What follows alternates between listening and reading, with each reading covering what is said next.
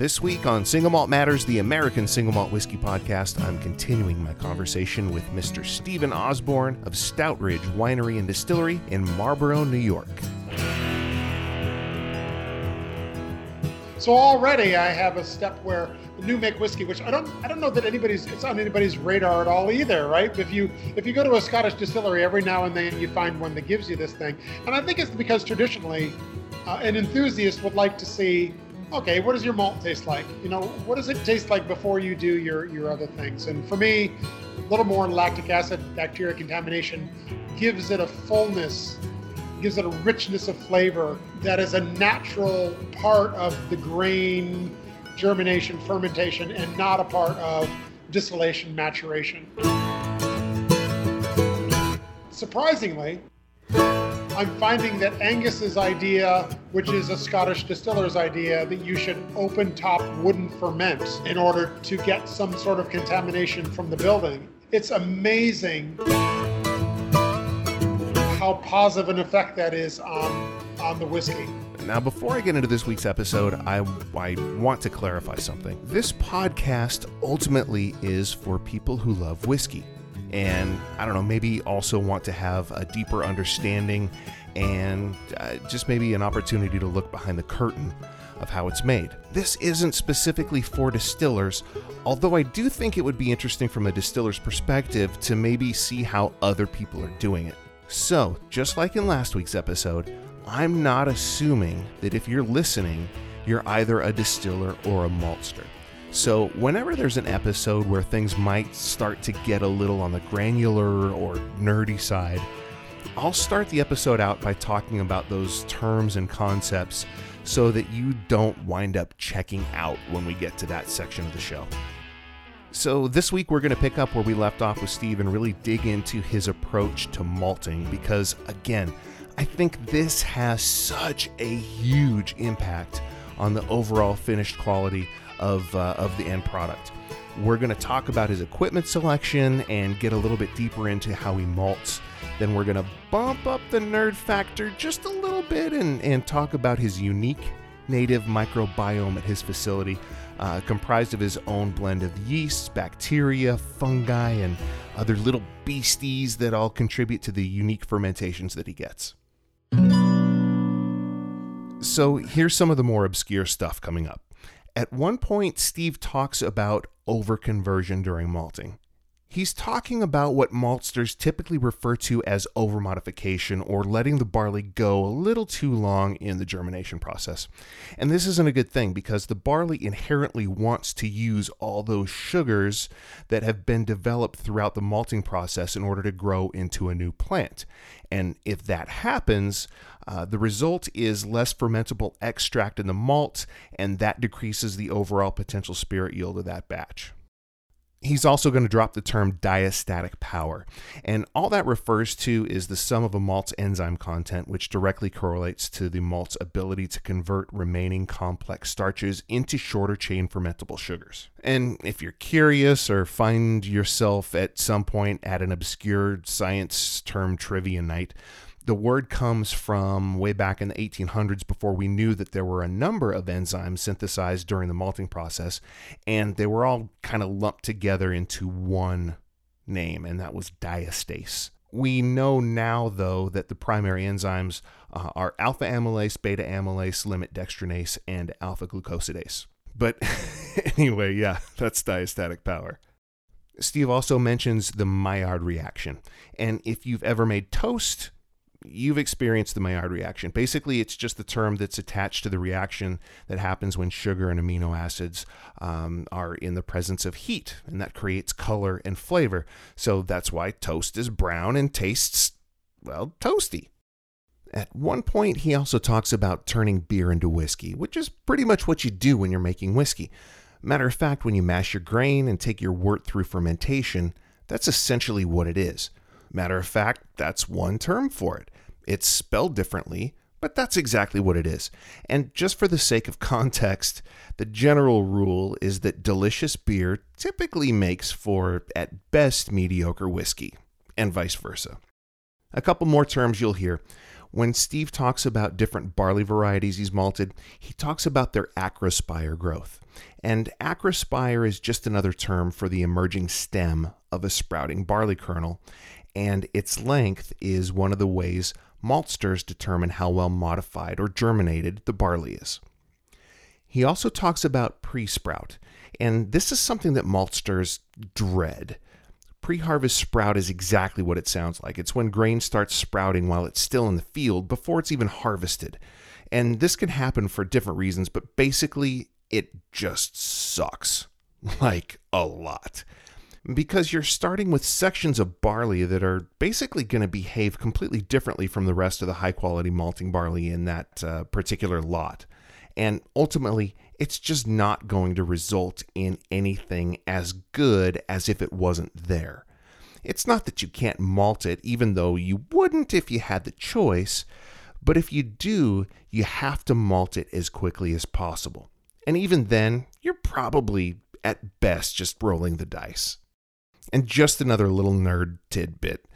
H P L C, which gets brought up when we're talking about barley selection, stands for high performance liquid chromatography.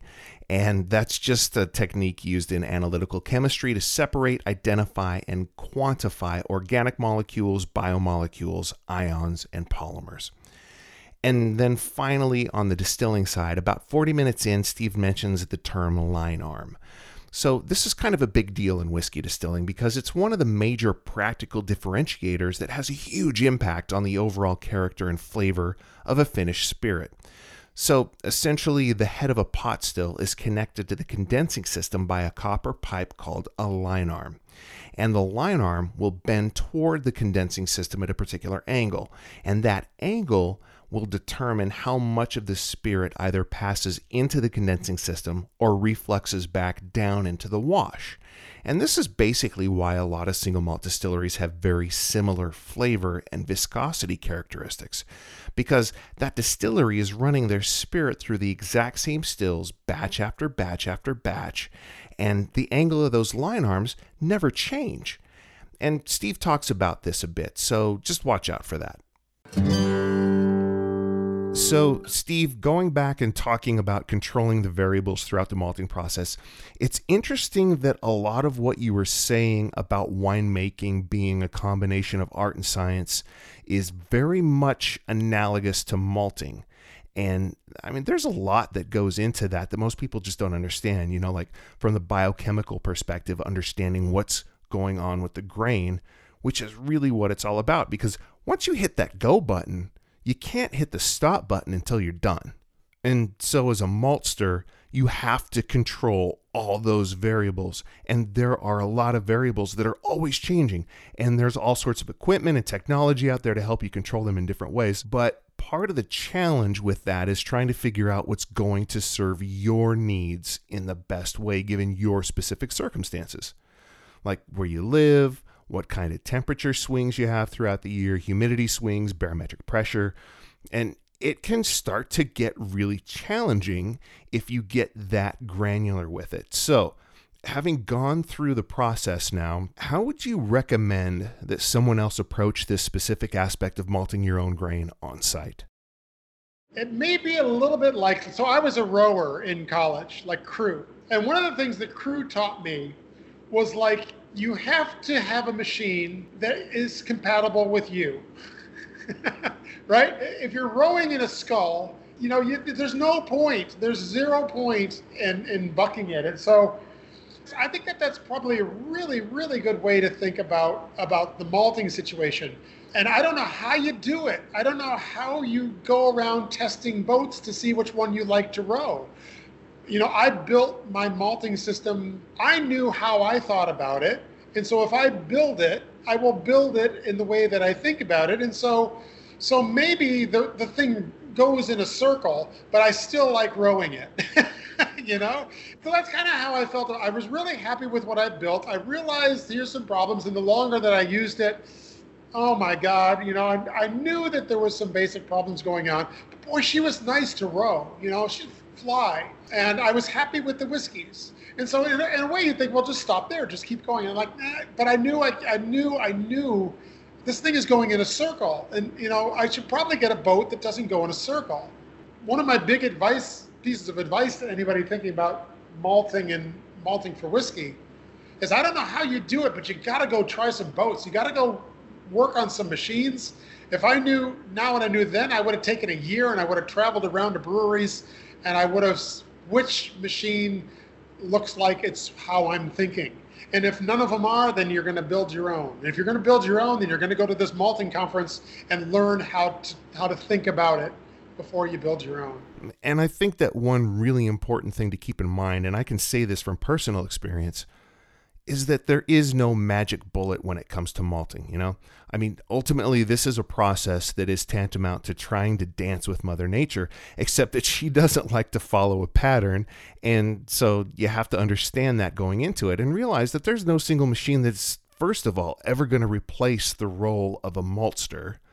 But second of all, um, that different machines in many ways are going to be variations of each other that are going to allow you to control the variables to varying degrees, depending, again, in large part on their physical locations. And it's really understanding the process and the variables that you're going to be working with in order to really know what the best solution is based on those specific parameters.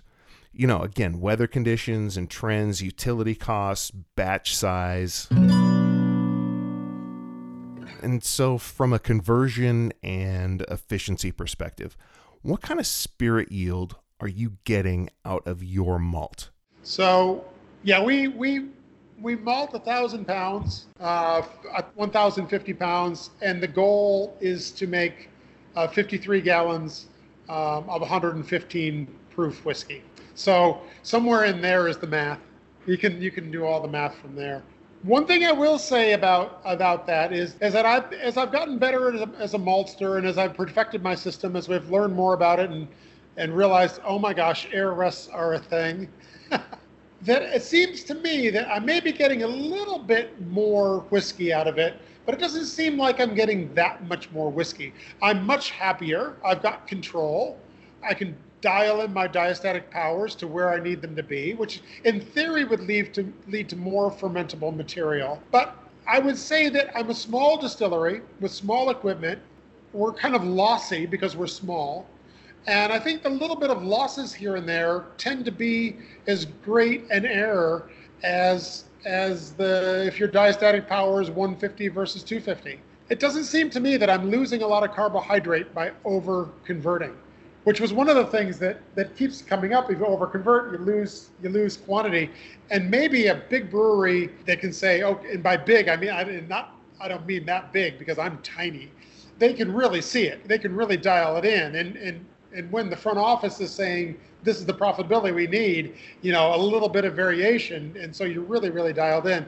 I don't know that when you're malting a thousand pounds at a time, and wooden fermenters and, you know, and turning it into one barrel of whiskey.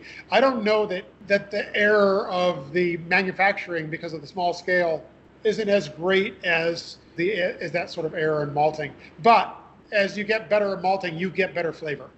There's no doubt about that. You'll, you will make better whiskey.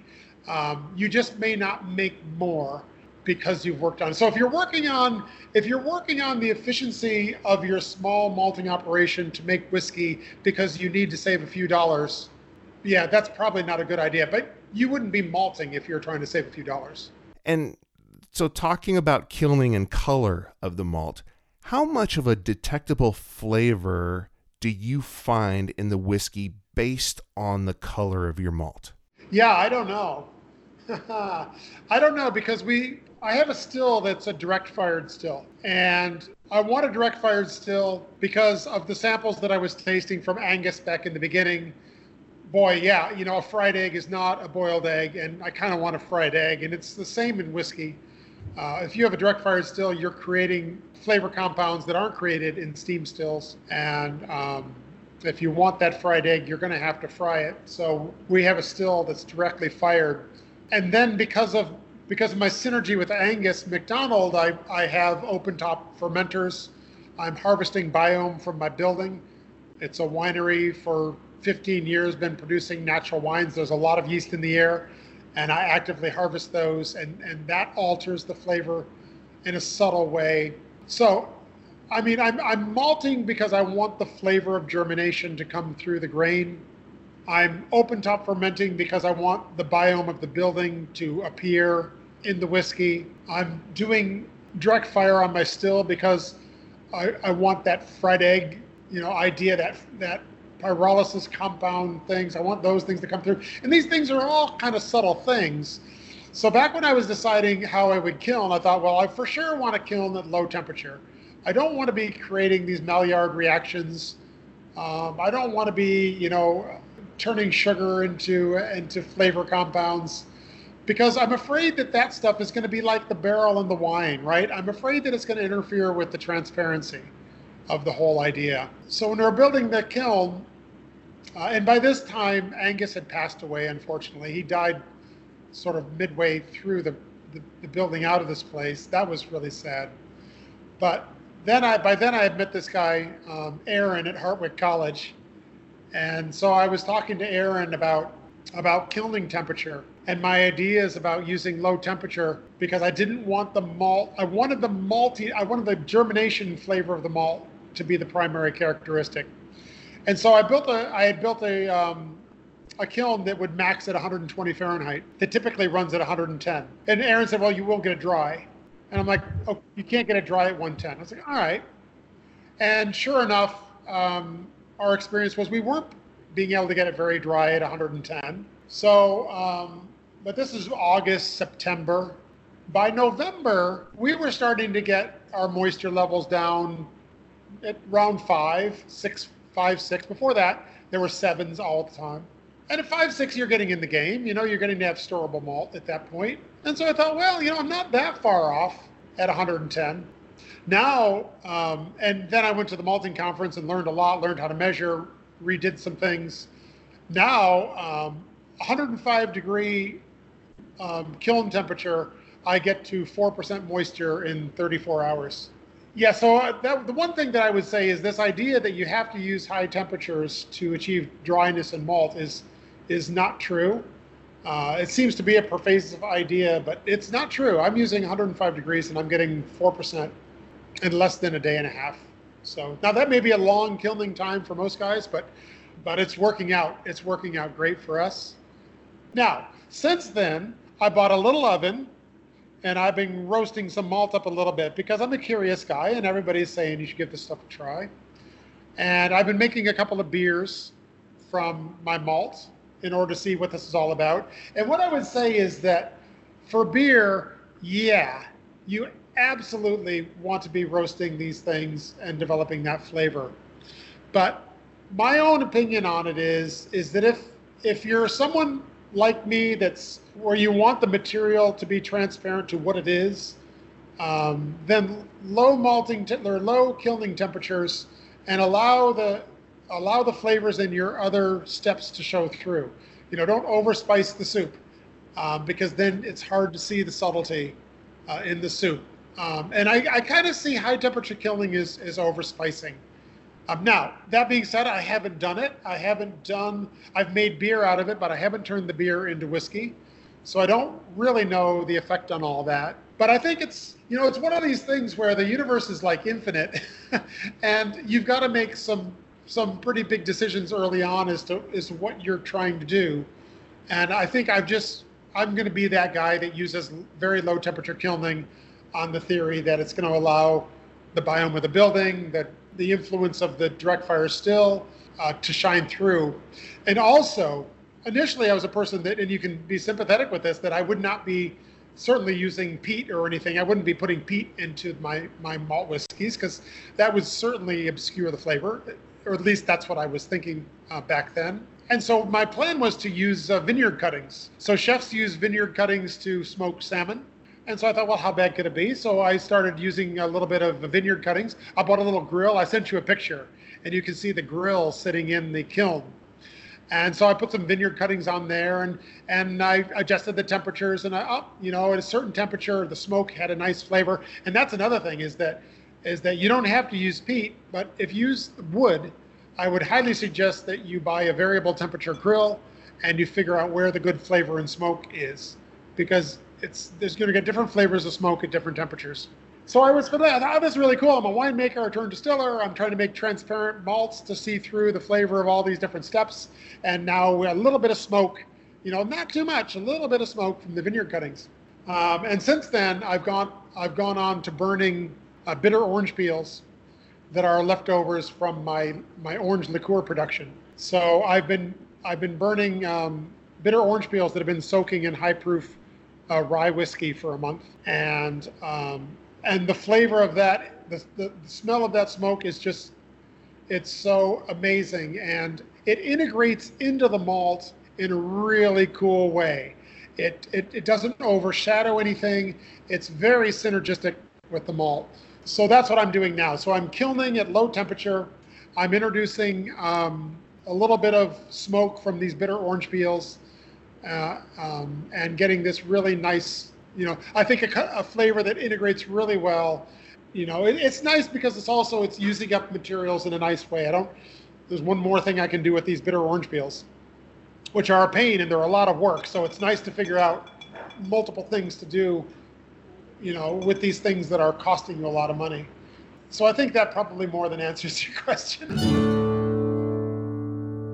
So now we start talking a little bit about his barley. Now keep in mind here that there are all kinds of different barley varieties out there that all have their own unique characteristics. They all have pluses and minuses. Some grow better in certain climates. Uh, they have different protein contents, and I mean, I could go on and on, but the bottom line is that certain barleys are just better suited to be used as barley for all malt distilling to make single malt whiskey. And one of the contributing factors that plays a big role in making that determination is something that we've only recently started talking about in the past few years, but that they figured out in Scotland decades ago. And that's whether or not a barley is a producer of a carcinogenic precursor called glycosidic nitrile. We talk about it here for a few minutes, and Steve refers to it as glucoside nitrile, but we're talking about the same thing. So here's why this is such a big deal. First off, it isn't detectable until after barley has been malted. We can't just test raw barley for it, so it's really important that distillers find out data specific to the finished malt that they're starting with. But the thing with G N is that in the distillation process, specifically in the presence of copper, the reactant compound it creates is called ethyl carbamate. And on paper, it's potentially nasty stuff since it's a known carcinogen. But the thing is that it's pretty commonly found in all things fermented to varying degrees. And as far as alcoholic beverages go, while it's in pretty much all things alcoholic, it's found in the highest concentrations in distilled spirits. So think about it kind of like radon in your basement. If you have a basement, odds are, to one degree or another, you've probably got radon down there. And sure, if it goes unchecked, it could potentially not turn out well for you if you live in the basement for a long time and you have prolonged exposure to, to high levels of it. But there are things you can do to mitigate that whole situation. Same goes for single malt whiskey. What they did in Scotland is regulate against G N producing barley varieties altogether. So over there, it's not even a concern anymore. Here in America, though, since single malt is pretty much a new thing, um, we haven't really looked at this much yet. But just like radon, you can mitigate the potentially negative impacts by starting with a non-G N producing barley, uh, like a barley variety called Genie or one called Odyssey, which is what Steve uses. So Steve, um, digging in a little bit more on the malt, let's take it back even a step further and talk about barley and how important barley selection is. And what are some of the considerations you make when you're deciding which barley you want to start with to malt? So in the beginning, um, I needed barley, and I was having a hard time finding a farmer in the Hudson Valley that would grow barley for me, or that had barley, or that would even consider the idea that I needed ten tons at a time, you know? And so I've been working with a person that had been talking about building a grain hub to integrate large farms with small guys like me, but they weren't yet running, but they said, we'll be running next year. And so we could give you barley next year, Hudson Valley grown barley, you know, and we're doing this grain hub. So I thought, this is great. I'll be paying the farmer for barley, and it's a cool farmer that's building a grain hub. and they get it, you know, and I thought this is perfect, but I didn't have anything for that year and I really want to try something. Um, I spent a lot of time up in Quebec, and um, up in Quebec, they have some really good barley, and I knew about that. And so I ended up buying some barley in Quebec. I think it was Metcalfe. So this barley up north of the Saint Lawrence River in Quebec, and a farmer had some, he had a nice price on it. I just had to figure out how to get it back. That's an adventure to me, you know, a lot of fun getting all the permits and everything you need for that. So I brought in some Quebec uh, barley, not a lot. Um, I didn't have any silos at that point, any storage at all. This is loose grain. But my friends that were building the hub, the, the grain hub said, well, I have a silo. We don't have anything in it, so you can put your stuff in it for now. So I brought in this Quebec Metcalfe barley, and I bought Metcalfe. It was really only because this farmer was a small farmer, and he had been supplying barley to the Quebec brewers, to the small high-end brewers, and his barleys were regularly winning brewing competitions. Like, he was a thing. So that, well, there you go. So brought some of his barley down from Quebec, and then those were the first um, things that I malted on the floor. And um, you've tasted that, because the um, the malt whiskey that I sent you, that's the new make. I call it the new make whiskey. That one was Metcalfe. And, and um, so we played around with Metcalfe, really fast germinations. You know, the typical Canadian, you know, you know, the Canadian guys, this stuff just, it's rocket ship, man. It takes off three days on the floor. Oh my God, how do we stop this thing? So, but that's, you know, that in a way, that's a, that's a good way to learn, right? Is that learn, learn on a barley that's a racehorse. Um, and then when you get, when you get your, you know, your nice thoroughbred horse in the end, you know, it's not so skittish, and it's, you'll be like, I know how to ride this thing. So I think that's all. It's always good to give yourself a challenge.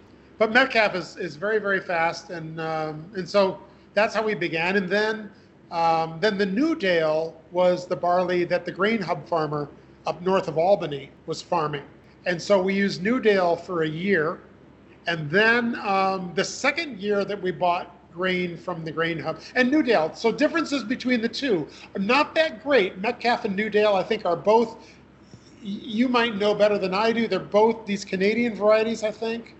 They both have the same idea. Let's go because, um, you know, it's snowing in September. So I, I didn't see a lot of difference between the two. Newdale was a little bit slower. Newdale, the, the sprouts were are never under the hull, so they're very easy to see. But I'll say this, that it's harder to control, that when when Newdale decides to go, it goes. And you're going to have a very hard time not over-converting or under-converting with Newdale. Even though Metcalfe was a little faster, it slowed up by the time you were getting the acrospire.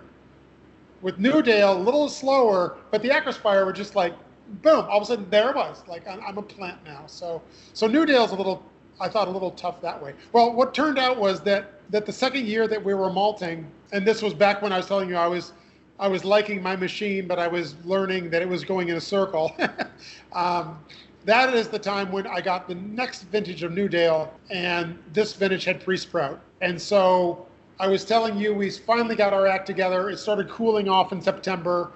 You know, we're, we're having more temperature control. We were getting more evenness. And then all of a sudden, no November, I had grain that wouldn't sprout. So I had maybe a three, with a pre-sprout, you have a window of opportunity. And and my window ran out in November. And so I had already signed up for the conference in Montana. I knew my machine was, was going in circles. And now I had grain that wouldn't sprout. So so a perfect a, a perfect condition to go and talk to the experts uh, and be humiliated at your at your failures. And then I met you, uh, and after the conference, uh, I ended up getting the Odyssey, and um, wow, oh my God, Odyssey is the best. I love Odyssey. It's slow, but not too slow. It's even keeled. Now, given I had modified my machine, my, my rower now went straight, like really nice. So my machine changed at the same time that I got the Odyssey. So maybe maybe I'm ascribing too much positive to, to the Odyssey, but love the Odyssey. It, it's just nice, even germination. Now we I had I have um, you know, positive air pressure, air rests, controls really nice. Now I have automation on that, so I don't even have to, the machine watches it. I, I really, really, really like Odyssey. And uh, I know from a grower's perspective, it's not it's not the best thing in the world. I think that it's, the I think the idea on Odyssey is that it's very, very dry. So you're in Nevada, it's very, very dry. Um, and your yields are probably lower, and so you need something that's more drought tolerant. And maybe Odyssey is that more drought tolerant. Um, but the other thing that happened was that in preparation for the malt conference, I read all of Briggs. I think I told you that. Uh, and, I, and I'm saying, like, oh, glucoside nitrile? What is this glucoside nitrile? And the more I got in, into it, the more I'm like, well, be careful what you know, you know, because the more you know, the, the more limited you are. And, and if you're ethical, if you're really ethical and knowledgeable, now you got a real problem. so, so the problem is, is that, is that barley's produced this glucoside nitrile, precursor to carbamate. And the Scottish guys back in the eighties were sending Scotch samples to Canada.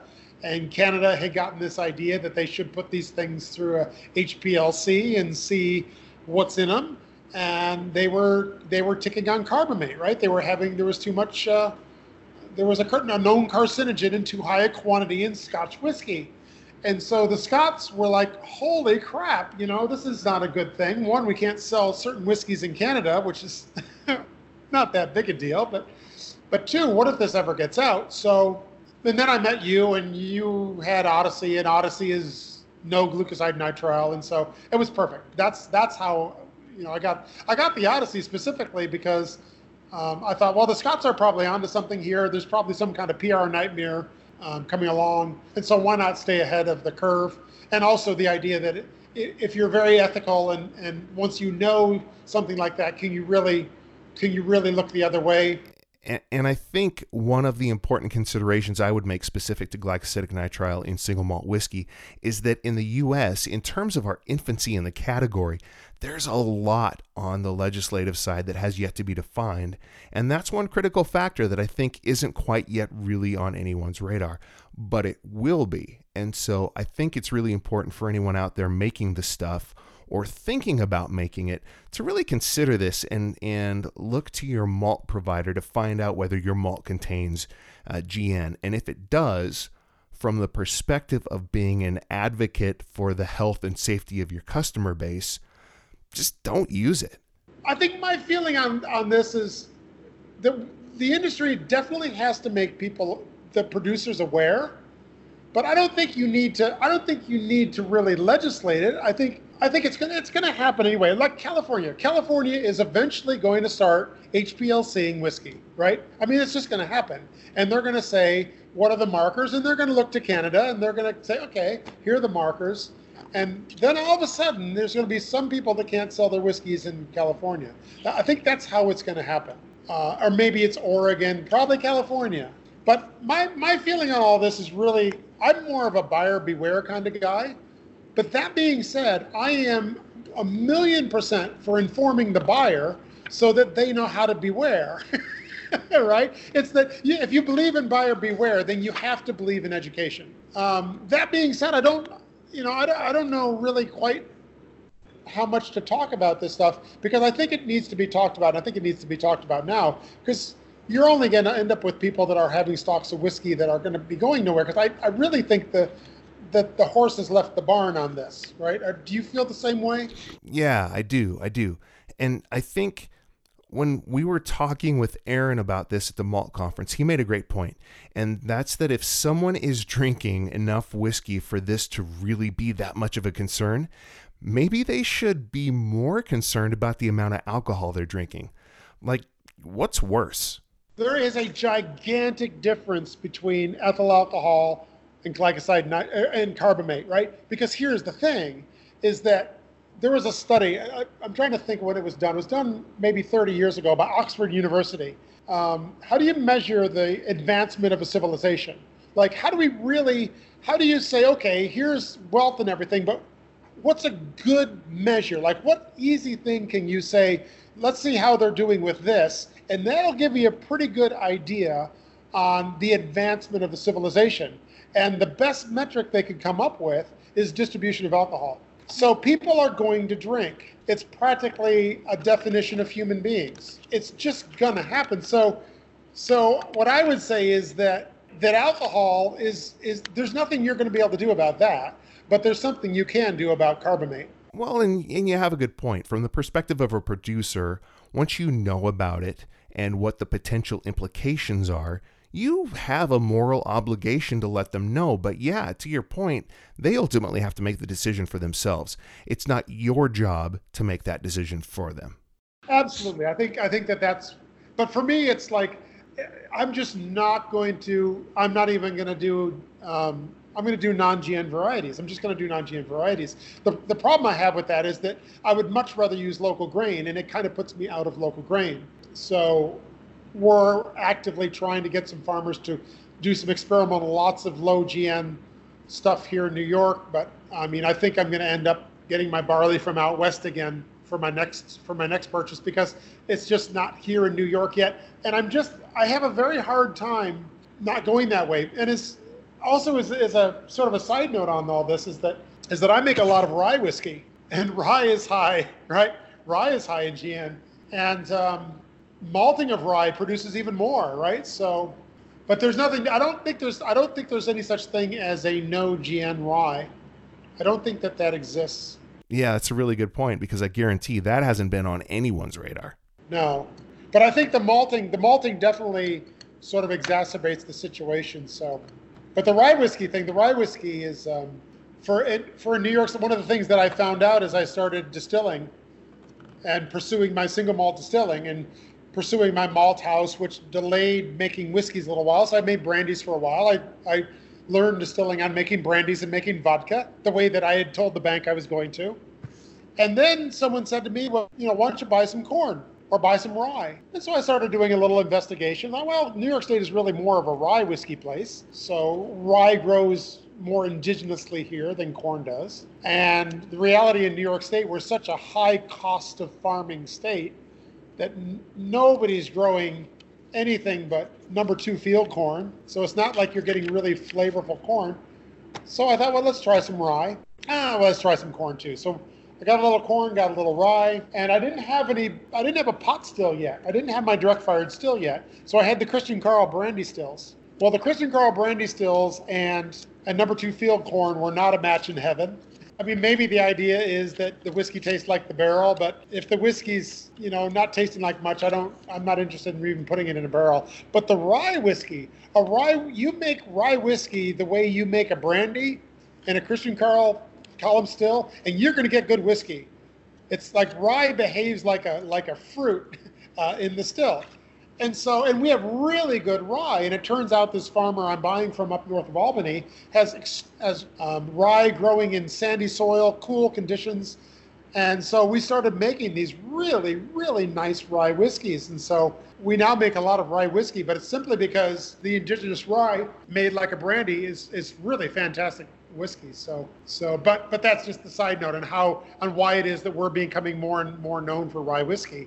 It's just because I have a farmer that grows spectacular rye, and I'm a guy that's trying to have transparency. So my my my rye whiskeys taste like rye. So I have now had the opportunity to taste a few of your single malts, and you're making some fantastic whiskey. And knowing what I do about you and understanding your background as a winemaker, I can definitely see how your approach to winemaking comes through in the quality of the spirit. That said, Uh, when when you're working your way through the process mentally and you're thinking about how you're going to make that single malt in terms of flavor, um, whether you're you're you know flavor mapping or you have set flavor targets, um, what really comes to mind for you as the maker in terms of how you're going to make that product and what the end goal is? Okay, so um, so I talked a little bit before about lactic acid uh, and how that might affect the whiskeys. What I find is that if I let a little more lactic acid bacteria grow, uh, be it in the fermenter or in the malt house, although my malt house has become so clean that I, I can't really do lactic there anymore, but it's easy to do in the fermenter. But I think that the lactic So, um, so we're always going to be making this new make whiskey, and then the new make idea is here's a whiskey that tastes like like the malts, rather than like um, anything else you did. And so you've tasted that our new make, and I think in the new make whiskey, I like a fair amount of lactic acid contamination in that it gives it a big sort of a richness um, that I think is a nice substitute for. for the barrel ferment, for the barrel aging, and, and you get sort of a, a body and a, you get something out of that. So I'm really interested in in, um, in continuing the idea of making new make whiskeys that have high lactic acid bacteria contamination, but just for the new make. Um, I think that as you age in the barrel, that the barrel's creating um, flavor profiles that would be competitive with that in the new make. So. So already I have a step where the new make whiskey, which I don't, I don't know that anybody's, it's on anybody's radar at all either, right? If you, if you go to a Scottish distillery, every now and then you find one that gives you this thing. And I think it's because traditionally, uh, an enthusiast would like to see, okay, what does your malt taste like? You know, what does it taste like before you do your, your other things? And for me, a little more lactic acid bacteria contamination gives it a fullness, gives it a richness of flavor that is a natural part of the grain germination, fermentation, and not a part of distillation maturation. For the for the distil for the maturation, for showing off maturation, um, I'm first of all I'm I'm trying to keep the lactic acid bacteria down for that, but surprisingly, I'm finding that Angus's idea, which is a Scottish distiller's idea, that you should open top wooden ferment in order to get some sort of contamination from the building. It's amazing how positive an effect that is on, on the whiskey. Um, it's the most surprising thing to me. Like, I built it, so you think, well, I would have been sold on the idea, but you know, I built it thinking, oh, it's kind of a sketchy idea, but, um, but they're pretty looking fermenters, and if I need to keep them clean, I can. And it turns out that, that this interaction with the biome is real, uh, and it has a real effect on the whiskey. I have a very hard time as a scientist believing what I just told you, but it's the flavor is incontrovertible. If you taste the difference between the two, you would never not open top wooden ferment again. Now, the caveat to that is I'm in a building that has fifteen years of natural winemaking. So I've got a biome that's far more diverse than a typical winery or brewery would have. That makes a lot of sense though, and it, and it really sounds a lot like Uh, you know, the Belgian brewing tradition, because that's very much sort of a staple of what makes Belgian beers so distinctive and unique. It's that open, wild, spontaneous fermentation and that whole idea of um, like a saison. You know, that's what makes a saison a saison, because it varies from region to region based on what kind of yeast, in part, is freely floating around. So, yeah, that makes perfect sense. Yeah, and, and, and sometimes when people visit, they say, are you still going to make wine? He goes, people know I'm making distillates now. And I said, I have to make wine. I have to maintain my biome. And they look at me like, I love the look, you know, and uh, let me give you a little explanation. Right? So, but um, but anyway, so so that I think is kind of a, that's kind of a, a cool thing right there. And I, the influence of the direct fire still, I'm having, I have a hard time knowing how much it's a direct fire still, how much it's a pot still, because I haven't distilled on a lot of other people's equipment. I can tell you that um, I love my still, um, but I think a lot of distillers would tell you they love their stills. I would tell you that the still that I bought is like is like the best rowing scull ever. I, it's like I don't even, I, I pull the oars once and I'm on the finish line. So it's so cool. It was built by Chip Tate. So Chip Tate uh, is kind of famous in the industry, worked at Balcones. Now he's on his own. He's decided he's going to build his own stills.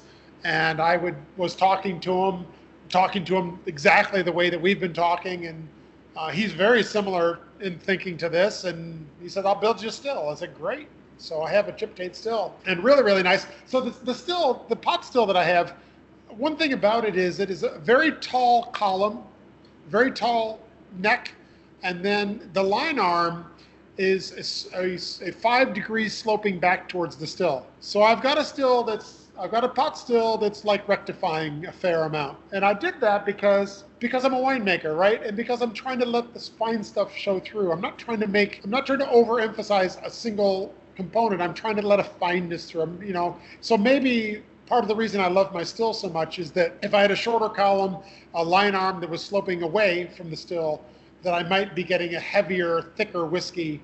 Um, and I don't know that I'd be too happy with that, with that stew kind of a thing. I'm trying to make a soup, a nice clear soup. There, oh, there's some carrots down in there. Yep, we can see them. You know? So, but as far as the direct fire versus steam on that still, I don't, I can't really say that I can tell you what the pyrolysis, this this idea of the fried egg, is in the whiskey, um, because I can't I can't separate it out, and I don't have a still like this that runs on steam. You know, I wish I could say more about that, but open top wooden fermenters, I can say that you definitely want to do, and this idea of um, of if you're trying to emphasize the maltiness of your whiskey and not the aging Um, of the whiskey, that a little a little extra lactic bacteria will give you nice will give you a nice complexity in a in a young whiskey and a new make whiskey. Now I want to talk a little bit more about your whiskeys specifically, and I want to know how many different expressions do you currently have bottled? Um, how many do you foresee in the future, and what is the differentiating factor when, like, you taste them that makes you say, hmm, you know, that's that's different. That's kind of its own thing. Yeah. Yep. Okay. Well, we've done that for new make. Uh, we've done that for whatever my idea is of whiskey that's that's matured out, and we'll talk about that, I'm sure. Um, the the big the other big thing that happened was, so we go back to this idea that I started making rye because rye is the thing that that that this place wants to make. You know, it's like uh, if you were in Burgundy and you're growing white grapes, um, Chardonnay is probably what you'd be growing because that's just the right thing. So for New York, you know, we're we're rye. There's no doubt about it. Our rye is spectacular. So one of the things that happened is I w- when I was heading to that Montana malting conference was I had this idea in my head. So I had been making some some single malt whiskeys that I had been blending with some rye whiskey and then into the barrel. So I was blending malt whiskey with a little bit of rye, and the idea was, let's make New York malt whiskey, and what's special about New York is our rye. So let's get a little rye-ness uh, into the into the malt whiskey. So I started doing these blends that I called Angus's Blend in memory of Angus McDonald, you know, because he was big into the terroir and all that, and I think he would have been all over this. He would have malted the rye, but I didn't malt the rye in this case. So I was putting a little bit of rye whiskey um, into the malt whiskey and aging it, and I was finding that um, that they were they were different enough, and they were unique enough in that way that okay, these these are two good ideas. Malt whiskey, we'll mature that. Malt whiskey blended with a little rye whiskey, we'll mature that. But then I started thinking about that a little bit more. Um, I thought a little bit about malting the rye, but I think I'm in the I'm in the camp of the Aarons of the world saying malting rye is really not doing what you think you're doing, uh, and I hate not doing what I think I'm doing. I'm the guy that wants my ceramics to be colored by what they are, right? So if it's not doing what you say, then don't bother doing it. But anyway, that being said, one of the things that I that I had ideas that I had going into the malting conferences, I should be putting some rye malt, some rye uh, mash into my barley malt mash and, and doing a combined, I should combine these ingredients. Like I shouldn't put carrots into beef stew by making a beef stew and a carrot soup and dumping the carrot soup in the beef stew. That's what I was doing. I was making rye whiskey and malt whiskey and combining. What I should do is I should put some carrots in the beef stew, right? And put that into the barrel, right? So I, one of the things I went into the, into the um, malting conference was to learn more about the decoction mashing, more about adding adjunct. And the, the difficulty there is rye is the last thing you would ever, well, other than oatmeal, the last thing you would ever want to add to your to your your malt lauter tank, because the whole point is you're setting up a fine grain bed, you're doing everything you can, or the, the husk bed. So you're doing everything you can to create the filter medium, and then your idea is to blend in some goo. So let's throw in some paste, you know, rye, like really thick, gooey. So I'm, but I thought, you know what, this is a this is a nice challenge. Let's let's see what we can accomplish. And so uh, I came back from the conference knowing a little bit more about how I might want to do that adjunct mashing, even though I don't think they talked about it really in class so much. I had enough discussions, and maybe you were there for a couple of them when I was talking about my crazy idea of adding the rye, you know, put the carrots in the stew while you're cooking the beef stew. So I came back and I started trying that, and I got to where I can effectively do it. Now, it's not one hundred percent rye mash. It's a rye corn mash that I'm that I'm bringing in as an adjunct. But we've been able to create fermentables that have a rye component that's in balance with the barley malt component that adds the New York idea to malt whiskey, um, but by adding an adjunct. So now that takes us away from if, if malt whiskey is one hundred percent malted barley, um, that's not going to work because we're have maybe, I don't know, fifteen percent of uh, of rye in there. But I think that that was, I'll tell you what, that, that I was really happy to go through that exercise, and I'm still doing some of those, but I've kind of gone back to doing just one hundred percent malt mashes and not adding the rye component to it. And the reason for that we'll we'll get to here in a few minutes when we start talking about maturation, like long longer term maturation. But but I'll I'll say this, that the whiskeys that I've made that are where I've combined the rye mash into the barley uh, and then distilled together, fermented together, distilled together, are superior to the ones where I blended the rye whiskey with the malt whiskey going into the barrel. Now, what does it mean to say maybe I could blend malt whiskey post-aging with rye whiskey after aging, and then I'll get another concept. So, so what do I have for expression so far? I have... I have new make, I have the blend of rye, a little bit of rye whiskey and malt whiskey. I have malt whiskey for maturation as opposed to the new make. Um, and I have co-mashed, co-fermented rye and malt whiskey for maturation. So I think that gets me four prior to maturation ideas. You know, new make, a little bit more lactic, a little bit more crazy, barley malt meant for maturation, blended whiskeys into maturation, and blended mash distilled into maturation. So yeah, it's it's interesting because I joined the I joined the Malt Whiskey Association, and I started reading about what their goals were, and I'm like, well, that's not really what I'm going after, and I don't want to. I don't really feel like being an influencer in that. I don't want to try to actively say, well, this is what I want to do, so you guys should do this. I don't really, I don't feel at all that way.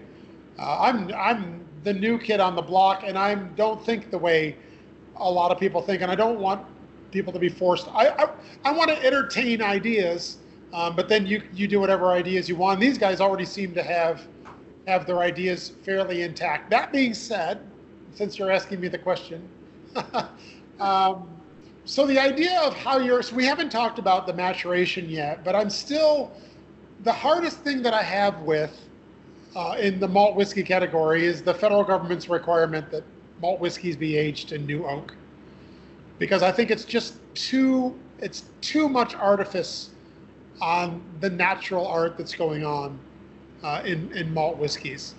So you'll, and you'll, so my, my thinking is, is that the definition of American single malt whiskey is sort of they're not gonna they're not gonna go on this either new oak or used oak. They're gonna say whatever, right? I think they're not they're not deciding on that, because how can you decide on that? You can't fault for people the following federal law to make malt whiskey. And I, what I would say is, well, make whiskey distilled from malt mash, and nobody's gonna know the difference, right? The consumer's not gonna. And, and whiskey distilled from malt mash, you don't have to use new barrels.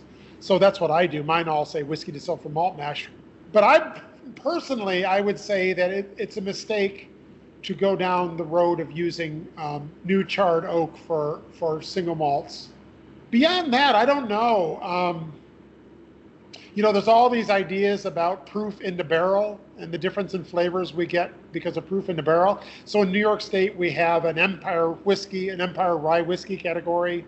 An Empire rye has to go into the barrel at less than one hundred fifteen proof. Um, but I wouldn't want to impose that sort of a thing on malt whiskey. I think my big thing would be, you know, let's let's try to lay off the new oak and force people to to concentrate on uh, an inner complexity um, rather than an outer an outer facade of flavor. Okay, so on that point, let's talk a little bit more about maturation, and specifically about your approach and strategy when it comes to like barrel selection. And just, you know, walk me through uh, your thought process on that. Okay, uh, first of all, I like large barrels. So for my malt whiskeys, I don't I don't age anything in small barrels at all. Um, I like um, X wine barrels for obvious reasons. Um, I like X Pinot Noir barrels because I think Pinot Noir is a is a grape that um, that's not going to get in the way of anything. It tends to be transparent. It tends to you can see through the soup with Pinot Noir. Um, and so I have a bunch of uh, really nice um, third use Pinot Noir barrels from California, from Sonoma. Top quality French oak, three vintages of Pinot Noir aged in them. And that's my primary, um, that's my primary aging uh, barrel at this point. It's kind of what I, I started with the stock of these things. Um, I have done some, I have I have put some single malt into some X rye barrels. So there's another possibility for rye expression, right? So malt whiskey aged in an X rye barrel, we can add that to combination of rye whiskey, malt whiskey, combination of rye malt uh, and, and, and uh, barley uh, malt, you know, into a barrel. I, I don't know. I don't. I don't know that that's going very far. I had some X rye barrels and I had some malt whiskey, and I thought I better do. Th- I better do this. Maybe maybe that'll turn out to be the way to do it. And in fact, um, in fact, something recently happened that made me think, you know, this is this is that might actually work really well. And what happened was is that I started thinking about the more and more that I became a distiller and I became a malt whiskey distiller and I've got more and more feeling like, hey, I'm a part of this distilling community, the more intrigued I was about the idea that in that in Scotland they're doing ex-bourbon barrels. So they're getting ex-bourbon barrels and aging their scotch in them. And I thought, well, you know, on the idea of, um, you know, sustainability and natural resources and all that, and wouldn't it be really cool to get some of those ex-bourbon barrels back and put my malt whiskey in them, you know, sort of a repatriation, the repatriation of uh, bourbon. And it had come from Scotland. I thought, well, I'm against this idea of, of burning peat in my kiln, but maybe I'm not against the idea of the flavor acquired in the barrel in Scotland repatriated, you know, because there's a nice little story there too, right? So if it works, it's kind of a cool little story. All right, and that's it for episode number two of three with Steve Osborne of Stoutridge Winery and Distillery. Next week, uh, we'll dive a little deeper into maturation and start popping some bottles and and give five different samples of his single malt to try and talk about them each in a little bit more detail. Huge thanks once again to Fort Collins, Colorado's own troubadour extraordinaire, Michael Kirkpatrick, for writing this week's theme music entitled Made of Spring. If you love it like I do, check him out on his website, michael kirkpatrick music dot com, or just search for him on iTunes. He's there. Hit subscribe to keep up on the latest in American single malt. And if you have uh, any questions about anything you heard on this week's episode, or if there's a topic you'd like for me to explore, just hit me up at a s m w podcast at gmail dot com. And of course, I'd love to hear from you if you're a distillery with an interesting backstory or a whiskey that you'd like to talk about. Also, I've got a website in the works, so I'm hoping to have that up and running here in the near future. For updates on that and other relevant single malt shenanigans, follow me on Instagram by searching for at A S M W Podcast or at facebook dot com slash A S M W Podcast. And, of course, you can be a patron of the podcast by going to patreon dot com slash A S M W. Yeah, regardless of how you connect, just connect. Until next time.